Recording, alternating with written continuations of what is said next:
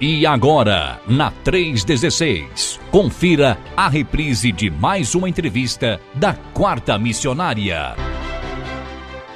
Hoje é quarta-feira, hoje é dia do nosso bate-papo com um dos nossos missionários da Junta de Missão que estão aí espalhados por este Brasilzão de meu Deus, né? Então hoje na nossa quarta missionária a participação é do nosso querido pastor Ubirajara e Bárbara Alves, né? Eles que são plantadores de igrejas multiplicadoras, hoje estão aí atuando lá, em, lá no Rio Grande do Sul, na cidade de Tramandaí e lá no bairro Bom Jesus ali da capital gaúcha. É assim? Cidade de Tramandaí, no bairro Bom Jesus, da capital gaúcha. Bom, não entendi nada não, mas acho que o meu amigo pastor Birajara vai me dizer, não é? Porque é, eles estão lá no Rio Grande do Sul, Tramandaí é uma cidade e no bairro que eles estão atuando é na capital gaúcha, então lá em Porto Alegre. Eu acho que é isso. Bom, mas já já a gente vai saber. E atuam uh, com foco nas, nos pequenos grupos multiplicadores e relacionamento discipulador com o intuito de levar as pessoas a Cristo. Este é o foco principal, então, desses queridos missionários que vão estar participando junto com a gente hoje. Não é isso? Pastor Bira, é, normalmente todo Birajara que eu conheço é Pastor Bira, é ou não é? Ou, ou com o senhor é diferente? Bom dia, Pastor Paz, tudo bem? seja muito bem-vindo aqui no, no nosso, na nossa programação, seja muito bem-vindo aqui na Rede 316. Pastor Bira, bom me ouve? Bom dia, 316, bom dia, meus amados irmãos. Realmente, pode chamar de Bira, é ah. o Birajara, mas todos me chamam assim, Bira carinhosamente, muito cedo e só para explicar, só para explicar, meu irmão, nós é, ingressamos no quadro da Junta de Missões Nacionais como missionários evangelistas no ano de 2018. E o nosso primeiro campo de atuação foi no bairro Bom Jesus, na capital gaúcha, Porto Alegre. Ah. E aí nós estabelecemos liderança e depois, quatro ou cinco anos depois, nós viemos para o litoral norte gaúcho. Mas ainda continuamos dando cobertura ali, estamos também com os nossos irmãos e amigos queridos que são nossos missionários voluntários no bairro Bom Jesus, em Porto Alegre. É, inclusive, nesse final de semana estaremos com eles ali na celebração da ceia. Então, nós temos uma amizade, um vínculo muito profundo no Senhor, apesar de estarmos morando e atuando diretamente na cidade de Tramandaí, no litoral norte gaúcho, ainda damos assistência e estamos em contato constante com os nossos irmãos. Pelo menos uma vez por mês nós estamos ali também com eles no bairro Bom Jesus, na capital gaúcha. E pode chamar de Bira sim.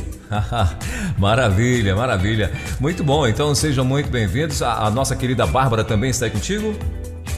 É, Bárbara está correndo atrás da Deborah. Nós temos uma pequenina de 4 anos. Ah, então você só. sabe como funciona, né? Ah, então, tá certo. A Bárbara então... está me dando suporte. Ah, legal, bacana demais. Então, bom, sejam muito bem-vindos aqui à Quarta Missionária. Muito bom conhecê-los, muito bom conversar com vocês. Então, a primeira pergunta que eu queria já fazer para vocês era o segui é o seguinte: é, vocês são gaúchos ou não?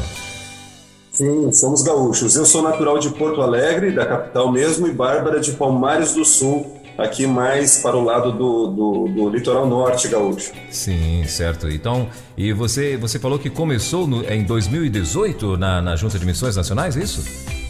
É, na verdade, nós somos frutos do trabalho de missões nacionais. Eu fui alcançado numa plantação de igreja na cidade de Osório. Sim. E aí, fui, é, assim como a minha mãe também, quando eu ainda era adolescente, ela foi alcançada por missionários de missões nacionais.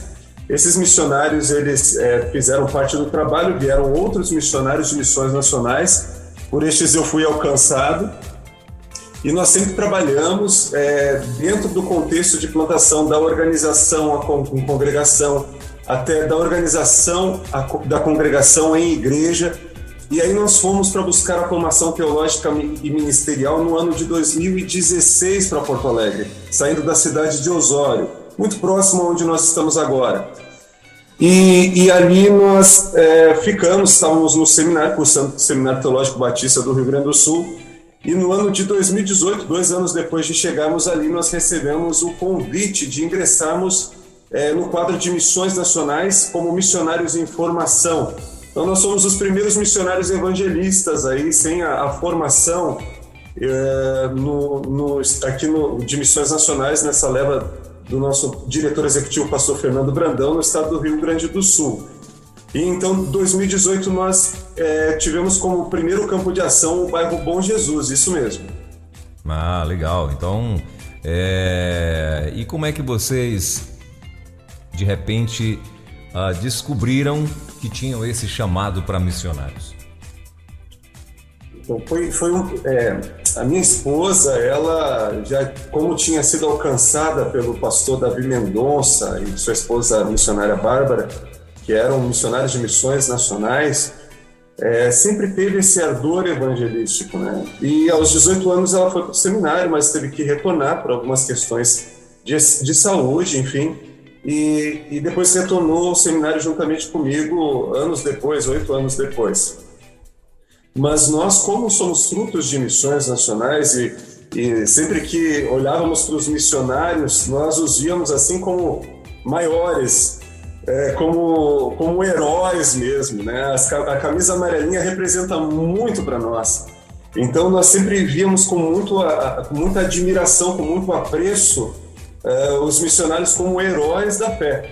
E foi algo que Deus colocou nos nossos corações. Eu, eu tive é, com a conversão também um chamado muito forte evangelístico, e isso se deu simultaneamente, porque eu tive um, um passado é, difícil de drogadição e tudo mais, e aconteceu o seguinte: quando é, é, Deus me chamou, eu comecei a entregar cartas de convite nas caixinhas de correio da cidade de Osório.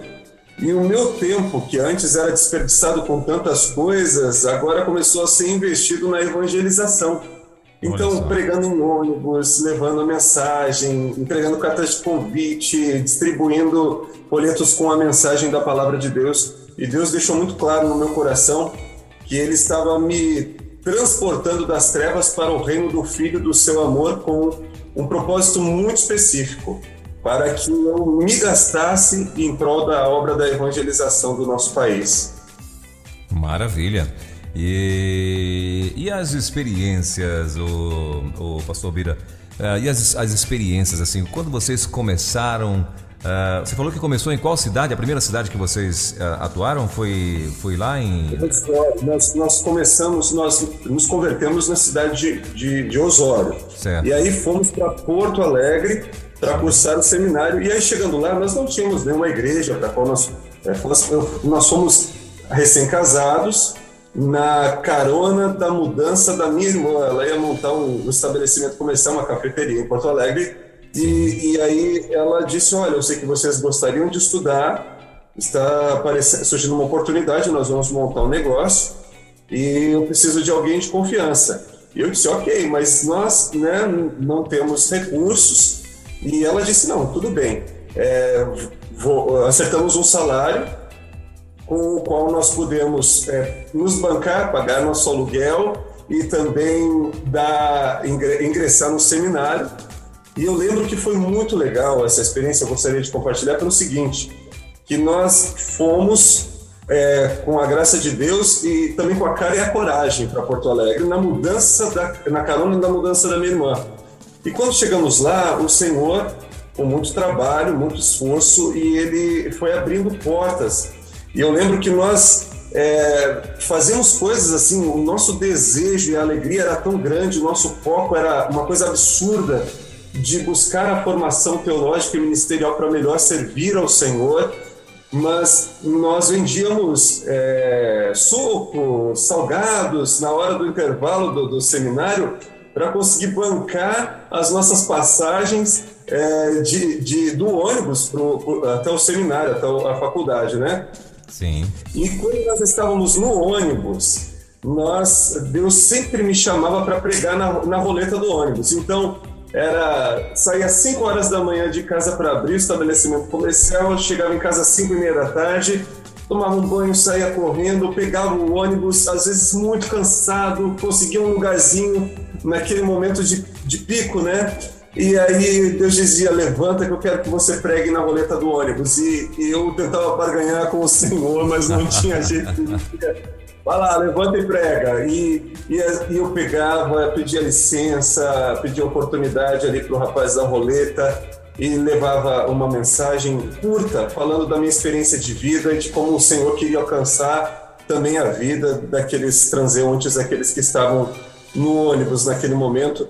E muitas pessoas foram alcançadas naqueles horários de pico. É, é, assim, foi, foi uma experiência incrível e uma coisa que eu sempre quis fazer quando morava no interior. Eu sonhava em poder ir para uma metrópole, para uma grande cidade e poder evangelizar, porque nós líamos muitos livros evangelísticos, de biográficos, né? E eu pensava, puxa, eu, é incrível, eu quero ser usado pelo Senhor ainda para fazer isso.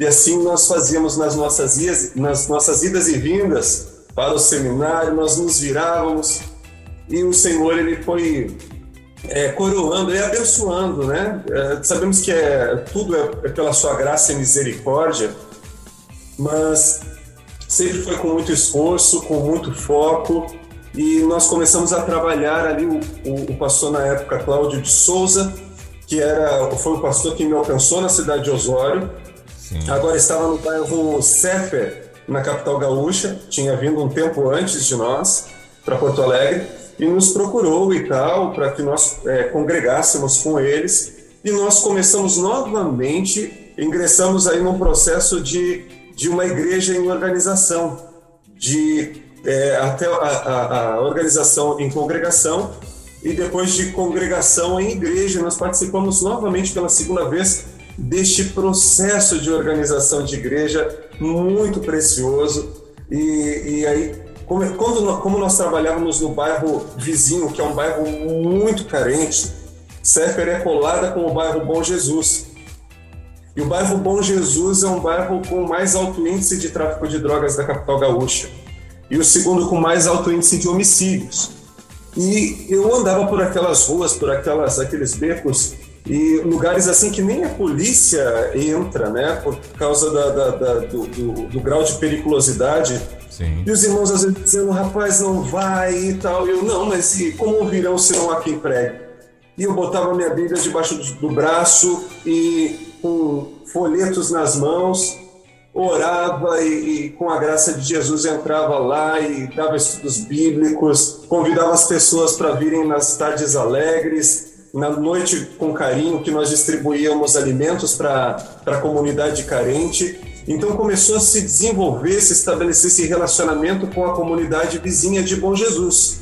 E quando eu, eu recebi o convite, nós recebemos o convite de começarmos um trabalho de plantação agora como missionários no quadro de missões nacionais, nós pensamos que pela proximidade, Bom Jesus seria o campo perfeito para isso.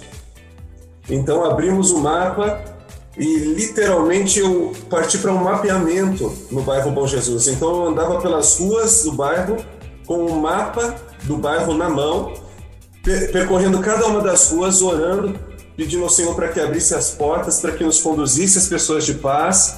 Andava com um evangecube, com um cubo evangelístico nas mãos, e sempre que via um, um grupo de jovens ou de crianças chutando uma bola, parava, explicava o plano de salvação, aquilo atraía muito a curiosidade da meninada.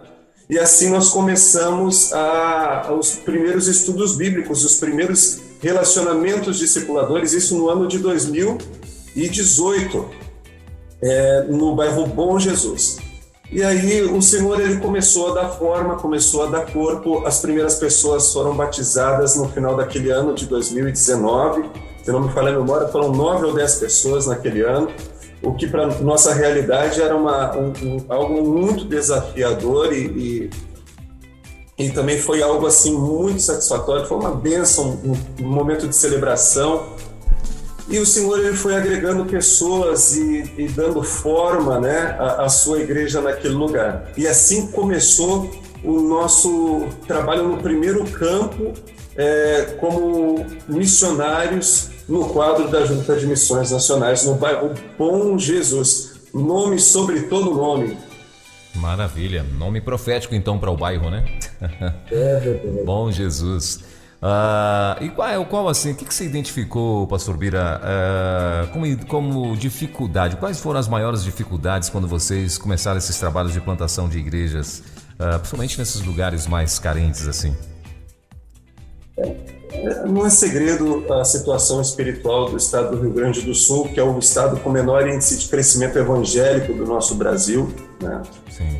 E as razões, elas é, são inúmeras, né? Ah, bom, ah, alguns atribuem ao materialismo, outros à idolatria, ao paganismo, mas a verdade é que, pela história, no início do século passado, é, metade da população do Rio Grande do Sul era considerada protestante por conta dos seus imigrantes alemães, por causa do luteranismo, todas essas questões. Então, a, a população chegou a ser considerada 50% protestante. Mas é interessante o que acontece quando nós não usamos as ferramentas que nós encontramos na palavra de Deus. Por isso, tudo que nós estamos vivendo nos nossos dias é algo extraordinário, que é um retorno às nossas às origens, a, a, igreja de, de Atos, né? com a igreja que se reunia, não era uma igreja apenas dominguista, templista, cerimonial, mas uma igreja que é, estava junto junto o tempo inteiro e que tinha tudo em comum.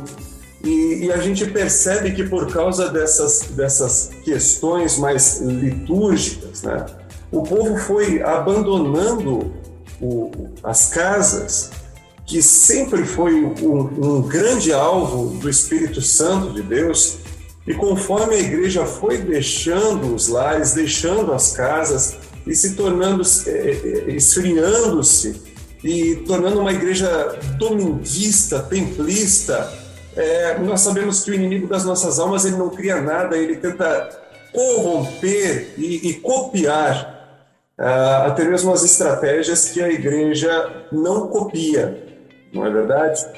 E, e nós vemos que a igreja foi deixando as casas. E quando a igreja, e quando é, não se dava mais espaço aos cultos nos lares, os cultos domésticos, a essa ação, a esse movimento maravilhoso do Espírito Santo na, no contexto familiar, é, o inimigo ele começou a tomar de assalto os lares, as famílias. Então a igreja não fazendo uso dessa estratégia que nós encontramos em Atos, que é um estilo de vida multiplicador que envolve os núcleos familiares, que envolve as famílias, nós vemos que o inimigo ele é, começou a tomar os lares, tomar as famílias, e não é, é novidade que hoje, por exemplo, aqui no, no estado do Rio Grande do Sul, principalmente na capital gaúcha, é muito difícil você percorrer uma rua da capital sem que você encontre lá uma casinha vermelha onde uh, as pessoas de uma determinada linha religiosa elas colocam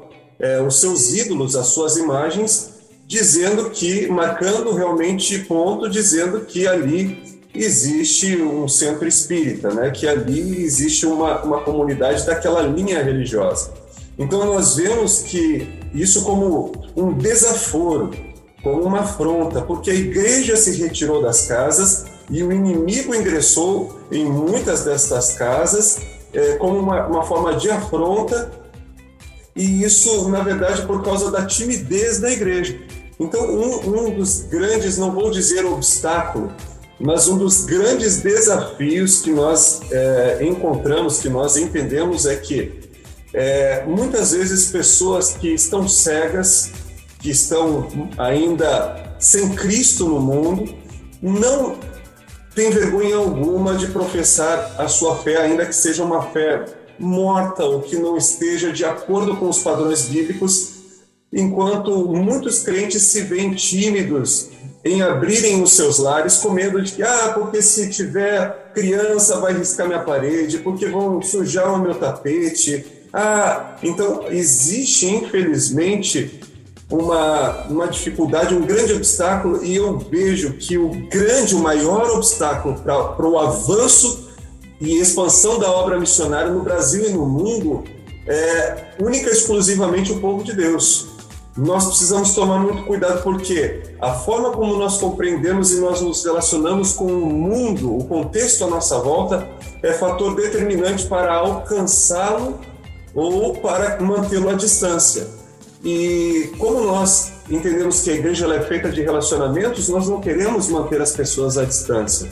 Nós queremos é, tê-las próximas de nós para que, por sua vez, elas estejam próximas de Jesus. Como alguém já disse muito oportunamente, não existe ninguém mais próximo do homem do que o homem que vive próximo de Deus. Então, se o crente está próximo de Deus, ele está sempre sensível às necessidades do seu próximo e nunca indiferente, sempre observando o seu contexto de maneira a alcançá-lo é, para Jesus, dando às pessoas uma oportunidade válida de um encontro com Jesus. Então, a gente percebe isso, que a, a, nossa grande missão como igreja, os pastores, os missionários, os líderes eclesiásticos, eles têm por grande objetivo, claro, glorificar a Deus, louva, o louvor da glória de Deus, mas também equipar os crentes. Não é sermos o faz tudo, onde o culto é apenas na casa do pastor, mas também servir como exemplo, como referência para o rebanho, mostrando, olha, é, como Paulo, né? Sejam meus imitadores naquilo que é, eu tenho imitado a Cristo, ou olhem para mim que vocês vão ver muito de Cristo em minha vida, e isso vocês igualmente devem reproduzir nas suas vidas.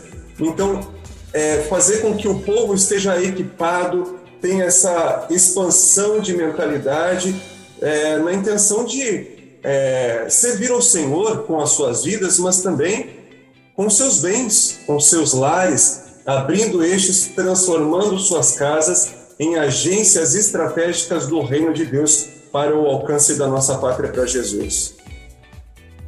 Muito bem, muito bem, pastor. É, eu sempre faço para os missionários aqui, pastor, também a seguinte pergunta.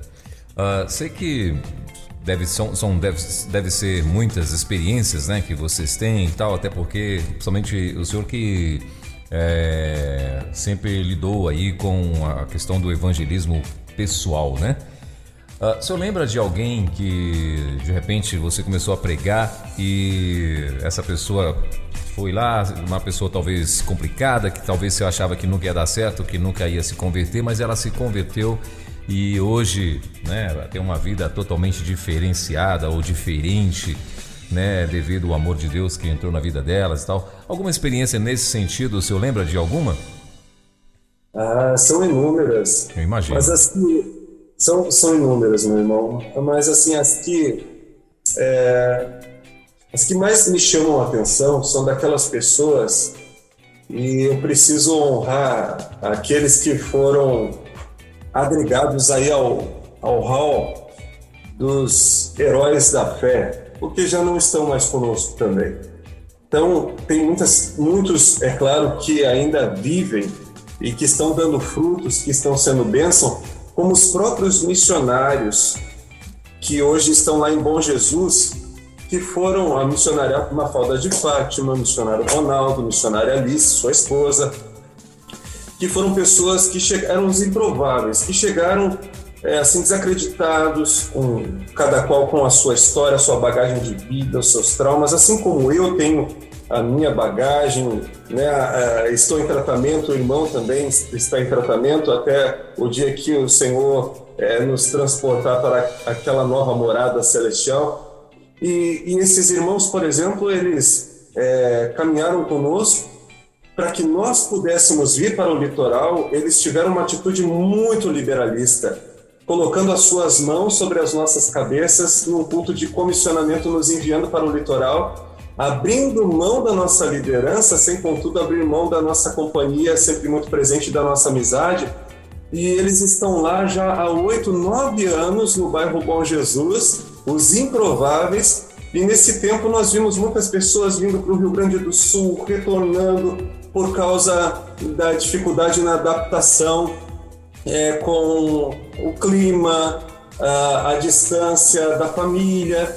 E esses irmãos que vieram do mundo assim desacreditados, que, que vieram até mesmo de um contexto de igreja onde estavam desacreditados e, e, e decepcionados, e Deus levantou eles e eles estão lá firmes e fortes, avançando. Algumas semanas atrás estive lá, é, bati, é, celebrando batismos, pessoas alcançadas por eles para o Senhor Jesus estão dando frutos. Esse final de semana estarei com eles lá para a celebração da ceia e eles estão lá, vibrantes, com a graça de Jesus. Mas eu não poderia deixar de fazer menção de pessoas que já não estão mais conosco, pessoas que foram promovidas à glória, pessoas que, com a graça de Jesus, nós conseguimos chegar a tempo e eu tenho certeza plena e absoluta de que essas pessoas tiveram seus nomes escritos no livro da vida, tiveram uma oportunidade válida de um encontro com Jesus. Eu me lembro, por exemplo,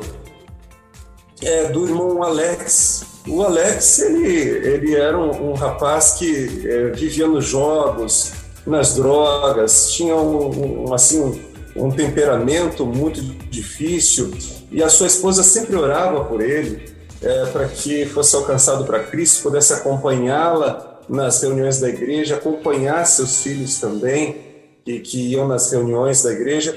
Mas o Alex ele era muito relutante. Até que um dia, é, um dos nossos irmãos, aqui também ovelha nossa, já em Tramandaí, é, ligou para o Alex porque tinha tido um sonho com ele, um sonho muito ruim.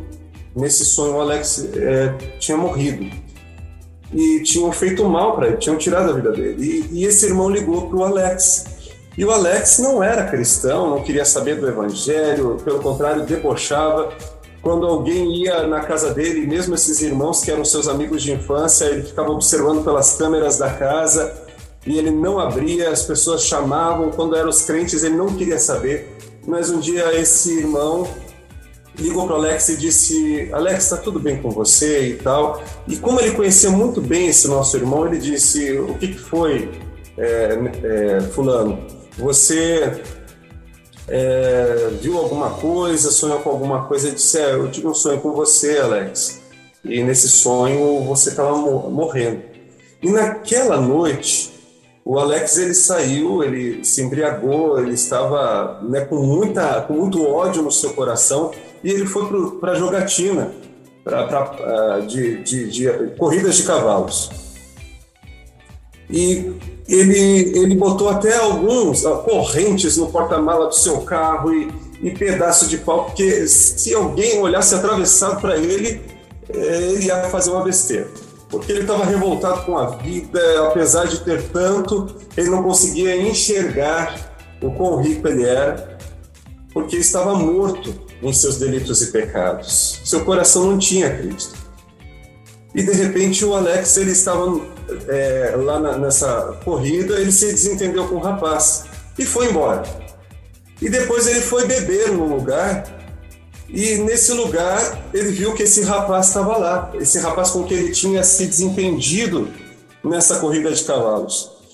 E ele então pensou: ó, o cara tá aí, então é hoje, né? Vou pegar esse cara e de repente ele se lembrou do sonho do, do, do irmão que tinha ligado para ele.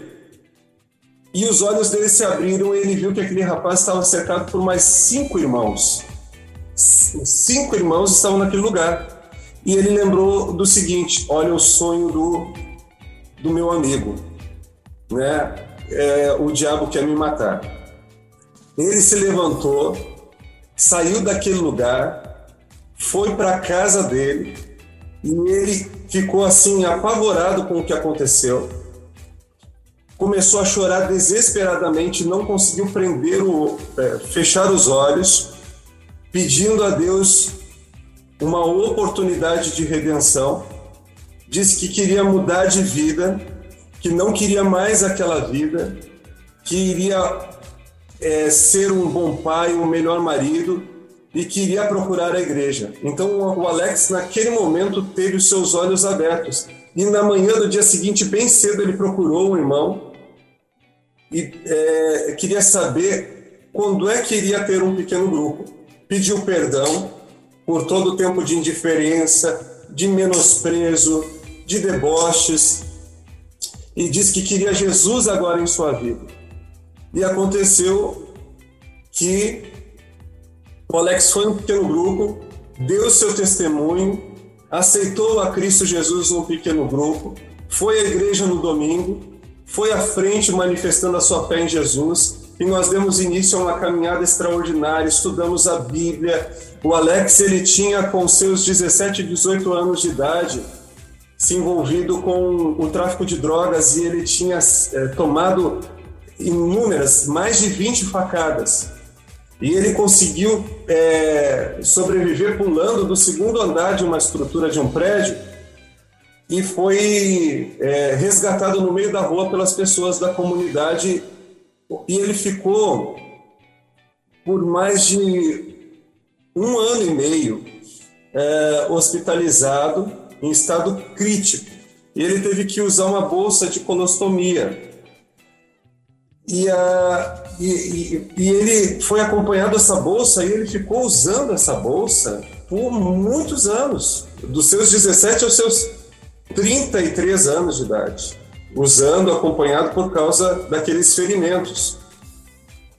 E aí o Alex ele tinha muito medo de mexer nessa bolsa, é, por causa do tempo que ele ficou hospitalizado. Ele não queria voltar àque, àquela experiência traumática de hospitalização por tanto tempo, onde ele sofreu com abandono também, é bem verdade.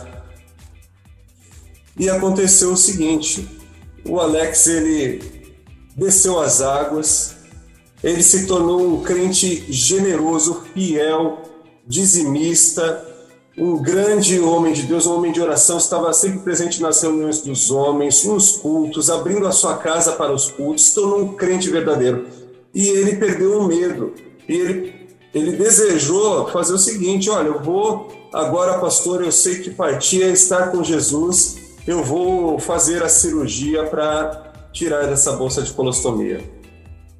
E o Alex ele foi então a Porto Alegre, dirigindo o seu carro com a sua esposa. Ele ingressou no hospital e dali o Alex ele começou a ter pioras, porque aquela bolsa ficou com ele muito tempo. E, e ele foi piorando, piorando.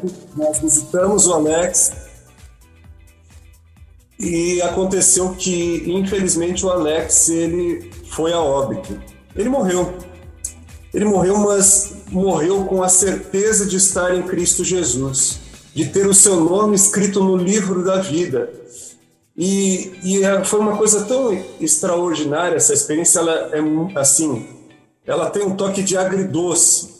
Ela, dependendo do ângulo que você olhar, parece que ela não teve um bom fim. Mas para nós que somos crentes em Cristo Jesus e temos a mente de Cristo, ela não poderia ter desfecho melhor.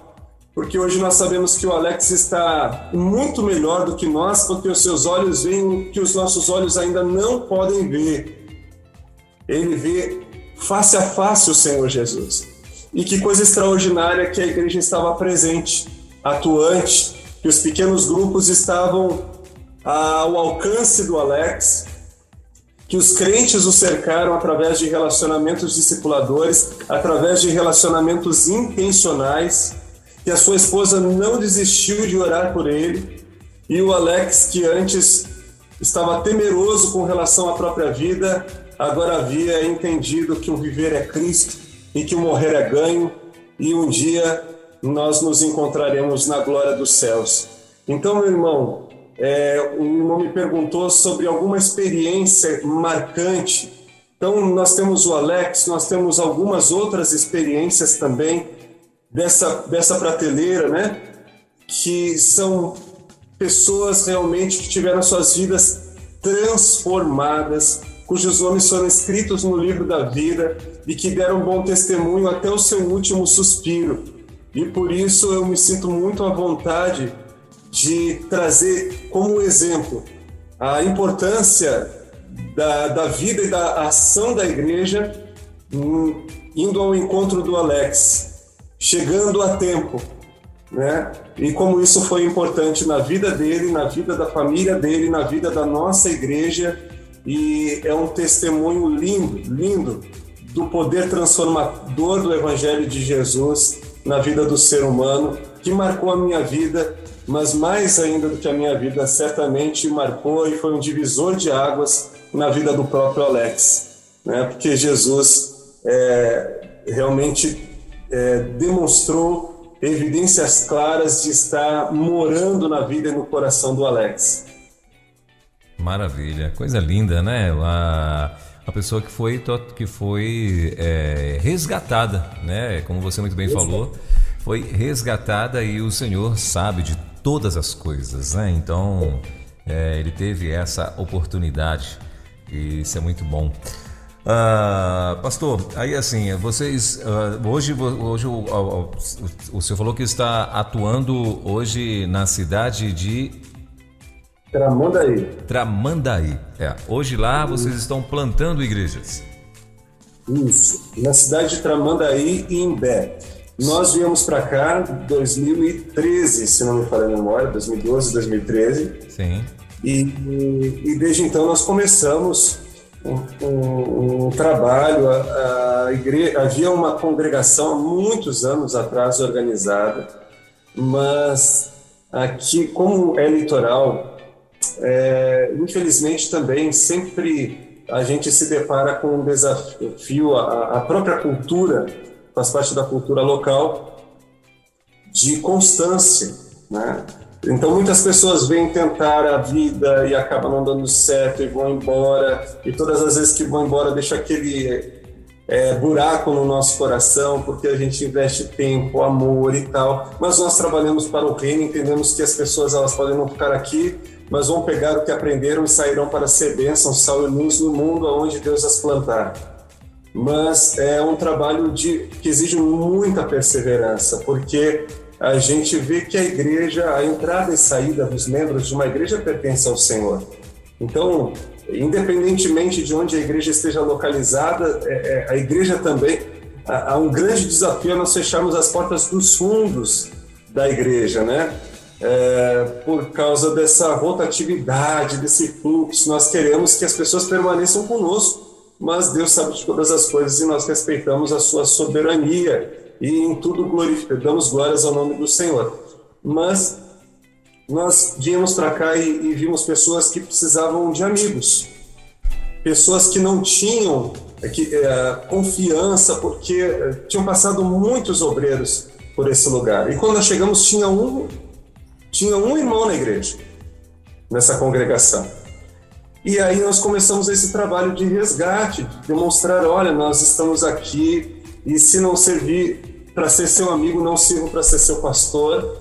E aí nessa nesse relacionamento discipulador, fazendo refeições, estando juntos, brincando, jogando bola, conversando, rindo, também chorando, estando presentes, nós começamos a construir relacionamentos discipuladores muito profundos, muito saudáveis e de amizade muito profunda, vínculos muito profundos mesmo.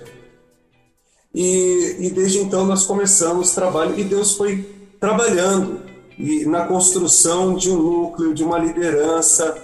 E hoje, e no ano de 2019, nós chegamos então à organização da igreja.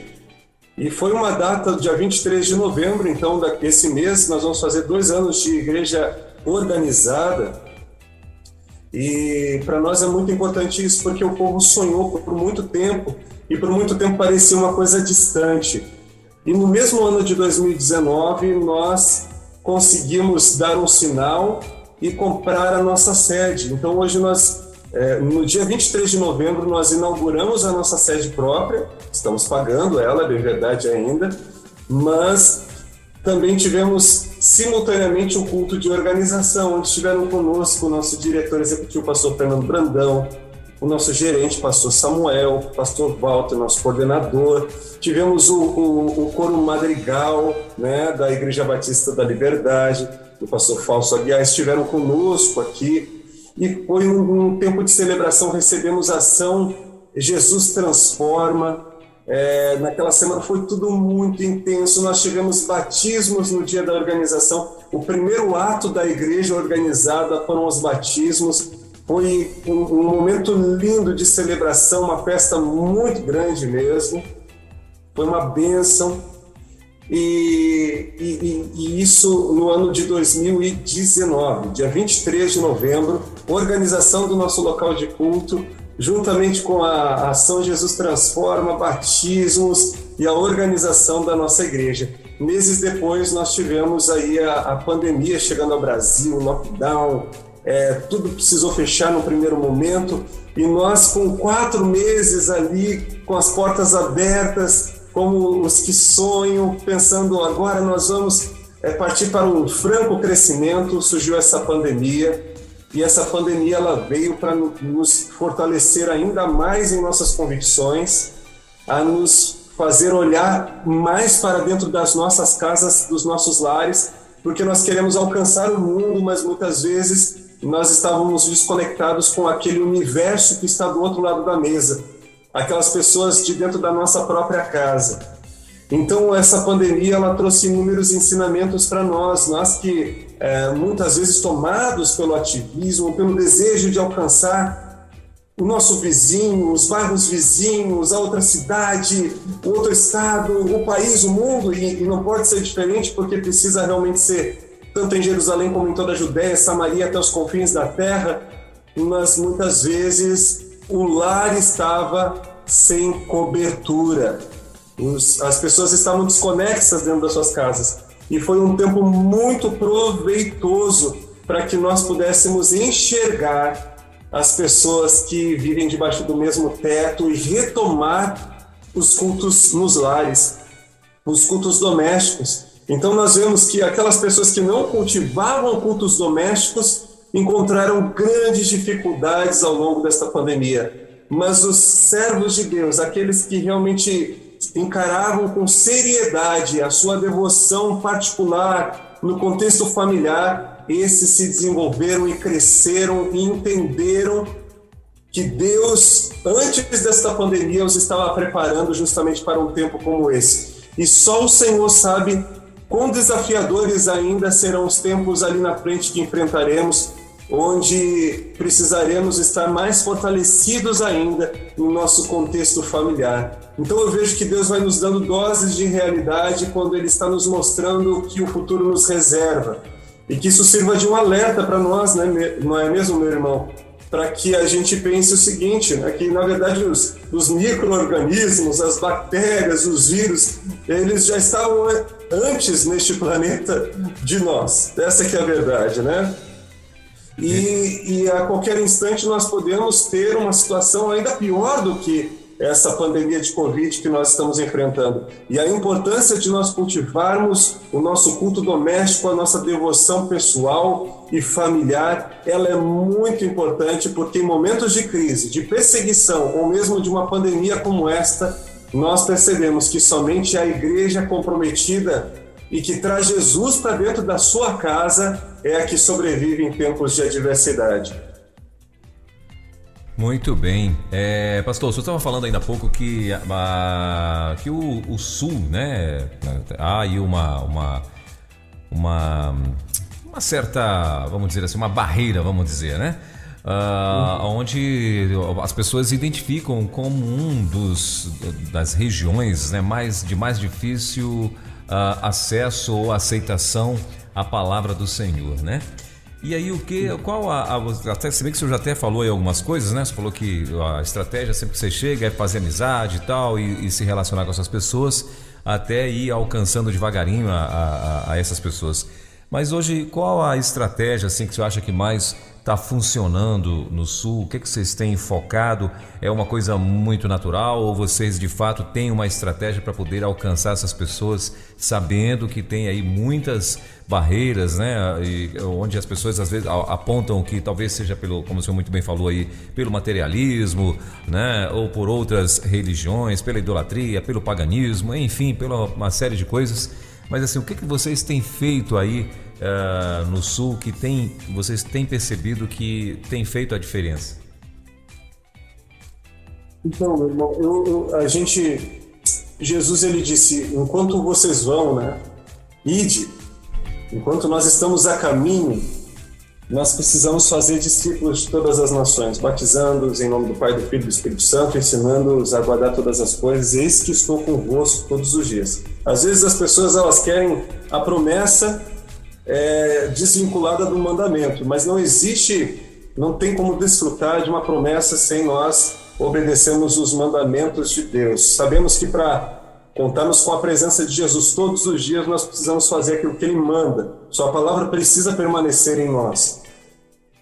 E precisa ser uma coisa espiritual, sempre, mas tanto quanto possível natural. Não pode ser um ativismo, não pode ser uma coisa é, automática, pelo contrário, é um perigo e nós precisamos desligar o automático, até porque as pessoas elas percebem quando se trata de algo mecânico e nós não estamos tentando é, aqui fazer um proselitismo. Nós não queremos que as pessoas elas se tornem é, é, seguidores de religiosos, mas queremos que sejam discípulos de Jesus. Então nós não somos o padrão, mas em tudo na nossa vida e na nossa caminhada nós tentamos apontar para Jesus, mostrar que as pessoas elas podem olhar para nós e observar muito de Cristo em nós. E somente isso pode despertar nas pessoas o interesse, o desejo e atraí-las realmente a um viver diferenciado. É, eu, eu, tenho uma dificuldade muito grande que eu sempre ouvi o seguinte: eu ouvi pessoas absurdamente falando Rio Grande do Sul é cemitério de pastor, misericórdia, miseriqueima, porque isso não vem do coração do Senhor. Porque quando nós paramos para pensar o seguinte, essa mentalidade, uma mentalidade tacanha, uma mentalidade pequena, é uma visão míope, né? É, de, não, não, reflete a mente nem o caráter de Cristo, porque o Deus que está agindo, realizando os grandes reavivamentos no nosso planeta nesse exato momento, é o mesmo Deus que está agindo no estado do Rio Grande do Sul. Então, o, Deus que tem agido na região Nordeste, o Deus que tem agido na região Sudeste, Centro-Oeste, que tem realizado coisas extraordinárias nos outros estados do nosso país e no mundo, também está agindo no estado do Rio Grande do Sul. Então, é, é, é se não me falha a memória, é, foi, foi, um grande evangelista que, que disse isso. Ele faz a seguinte pergunta: qual é o tamanho do nosso Deus, né? se o nosso Deus é grande, ele certamente o mundo se torna um lugar pequeno e sendo um lugar pequeno ele pode ser alcançado para Jesus na nossa geração. Então nós precisamos é, avaliar o seguinte: qual é o tamanho do meu Deus? É o, o, meu Deus é o Deus grandão. Eu canto para minha filhinha, né? Meu Deus é o Deus grandão. Apesar de ser tão grande, ele cabe dentro do nosso coração, né? E, e é verdade, o nosso Deus é grande, poderoso, Deus temível. E nós precisamos ir na força do Espírito Santo, no poder deste Deus, sabendo que não existem barreiras que permanecerão em pé diante da verdade da Sua palavra. Existem desafios, culturais, como dentro de qualquer cultura. Mas também dentro de toda e qualquer cultura, Deus deixou portas abertas para que o evangelho fosse comunicado. Porque, como diz em Eclesiastes capítulo 3, verso 11, se não me falha a memória, pôs Deus a eternidade no coração do homem. Há um anseio pela eternidade colocado no coração do ser humano, um desejo que anela por, por entendimento para fazer aquela pergunta feita por Pilatos, né? Qual é a verdade? Então, existe essa pergunta, esse anseio no coração de todo ser humano. E nós temos a resposta, que está em Atos capítulo 4, versículo 12 porque em nenhum outro nome há salvação, porque também debaixo do céu nenhum outro nome há dado entre os homens, pelo qual devamos ser salvos, senão pelo nome de Jesus Cristo. Jesus é a verdade.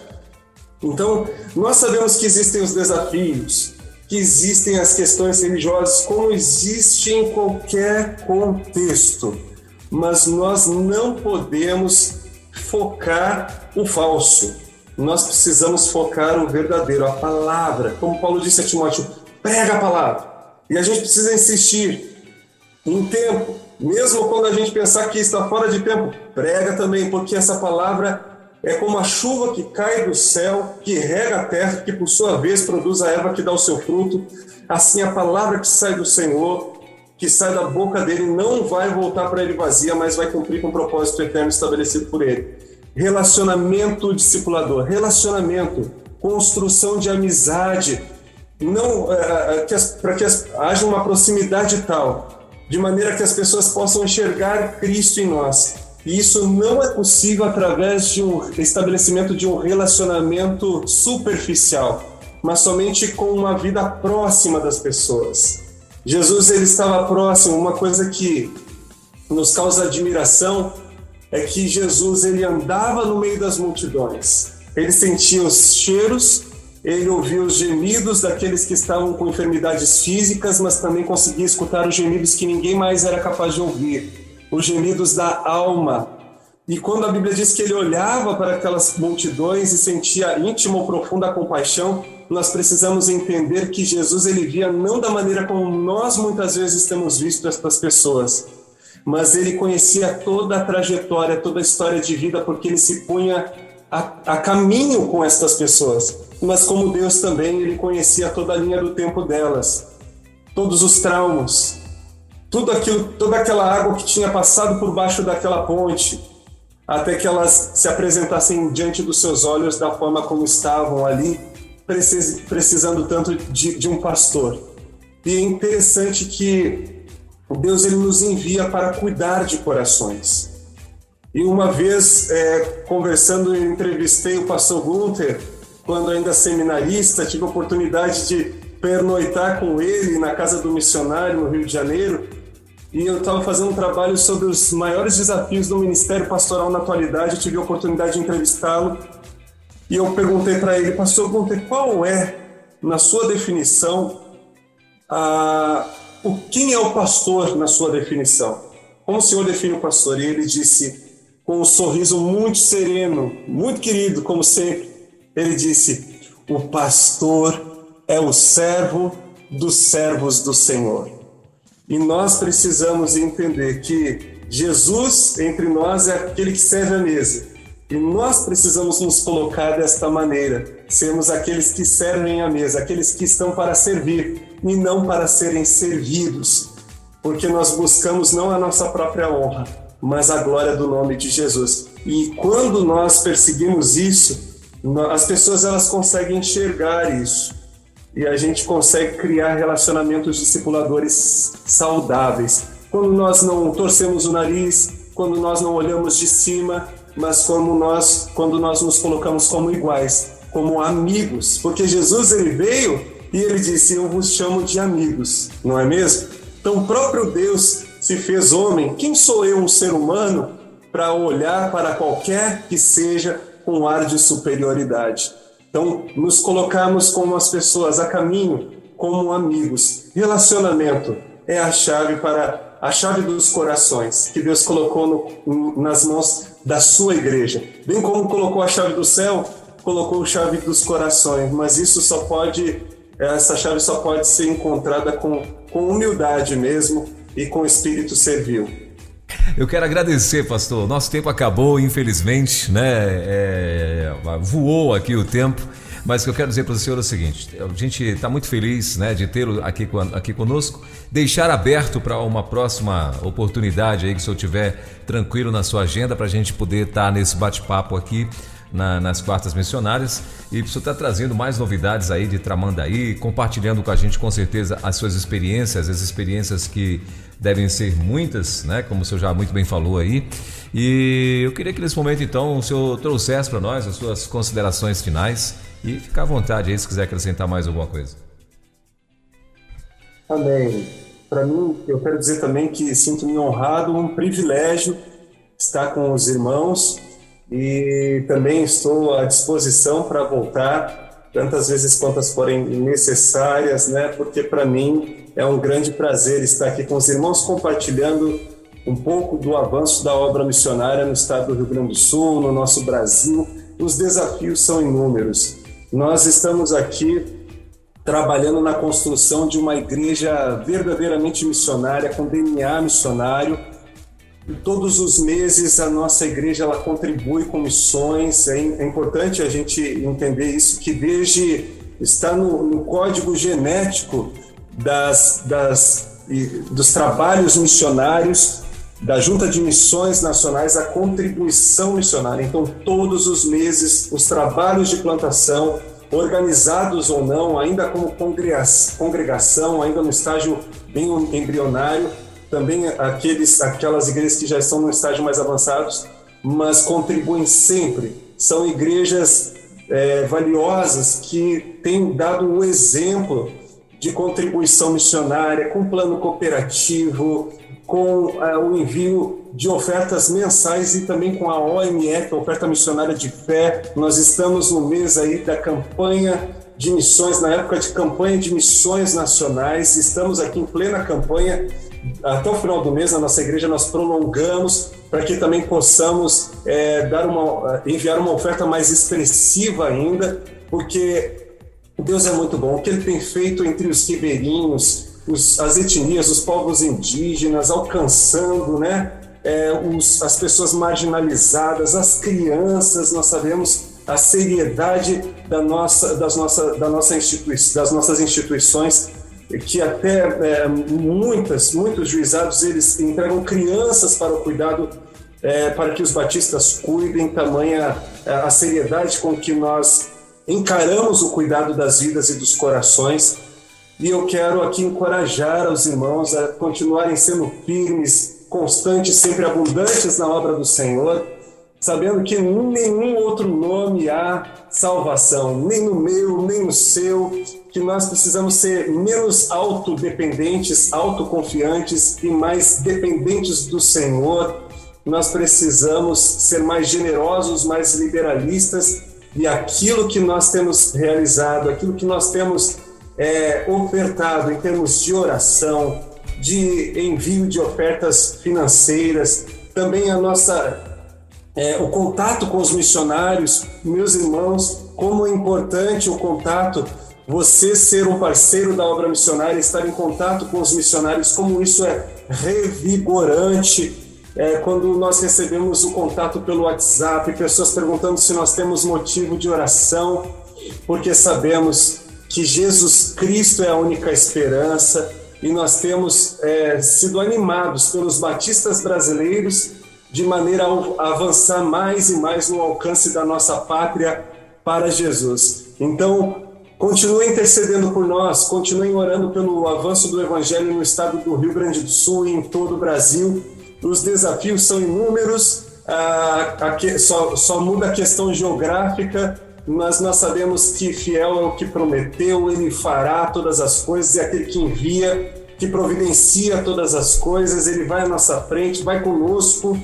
Então, eu quero aqui deixar expressa a nossa gratidão aos batistas brasileiros e também é, que tem nos possibilitado, através do envio das suas ofertas, chegarmos aos lugares mais distantes da nossa pátria. Deus abençoe a todos os irmãos. Fica aqui um, um abraço fraterno da família missionária, meu, de minha esposa Bárbara e da nossa filha Deborah, aos amados irmãos e aos batistas brasileiros. Deus abençoe, meu irmão. Um abraço, meu irmão também. Obrigado, querido. Deus te abençoe. Muito bom ter você por aqui e aguardamos aí para um próximo, uma, um próximo bate-papo, né? Permitindo Deus aí aqui na quarta missionária, tá bom, pastor? Muito obrigado aí. Dê um abraço na família. Muito bom tê-los aqui. Gratidão, meu irmão. Deus abençoe. Um beijão no coração. Fique na paz de Jesus. Valeu. Então tá aí. Conversamos com o nosso querido missionário, o pastor Ubirajara, né? Ele que é esposo da nossa querida Bárbara é, são pais aí de Deborah, que está comandando o pedaço nesse momento, é, ligados aqui e hoje participando da nossa quarta missionária. Eles que atuam lá em Tramandaí, lá no Rio Grande do Sul. Bom demais. Você acabou de ouvir mais uma sensacional reprise da quarta missionária aqui na Rede 316.